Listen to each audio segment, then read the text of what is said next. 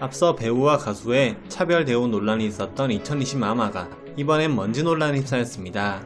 2020 마마는 지난 6일 파주에 있는 CJENM 복합 방송 콘텐츠 월드에서 진행되었었는데요. 이는 아직 미완성인 상태로 현재 공사는 30%에서 40% 정도 완성되었으며 2023년 완공을 목표로 하고 있는 곳이죠. 공사는 2019년 하반기에 시작되었으며 각종 촬영 스튜디오 10개를 지을 예정인데요. 이번 생방송과 사전 녹화가 진행된 곳은 임시로 완공된 두 개의 스튜디오이며 이는 스튜디오 5와 스튜디오 6입니다. 디스패치의 보도에 따르면 스튜디오 6은 무대로 사용되었으며 스튜디오 5는 사전 녹화 대기실로 쓰였다고 했죠.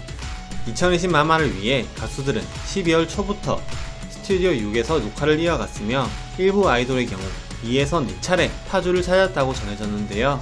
다양한 녹화 영상을 찍는데 최소 4시간 이상은 소요됐습니다.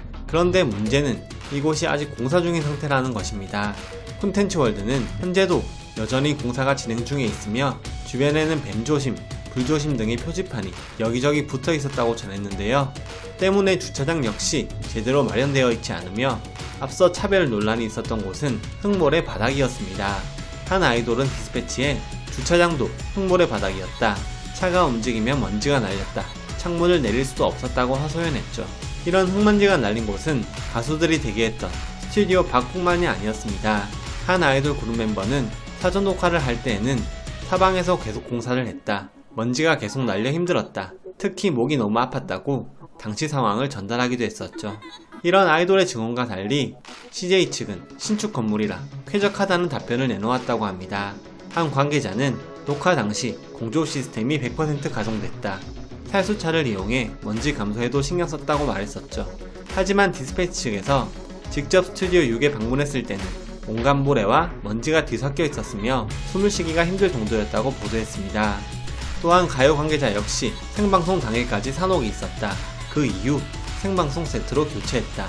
산옥 세트를 제거하면서 일어난 먼지를 어떻게 제거했을지 의문이다 라고 전했기에 디스패치는 실내 먼지를 제거할 시간적 여유가 있었을지에 대한 의혹을 제기했죠. CJ 측은 이번 컨텐츠 월드 공사를 진행하면서 파주시에 미세먼지 발생 사업 신고를 했다고 합니다.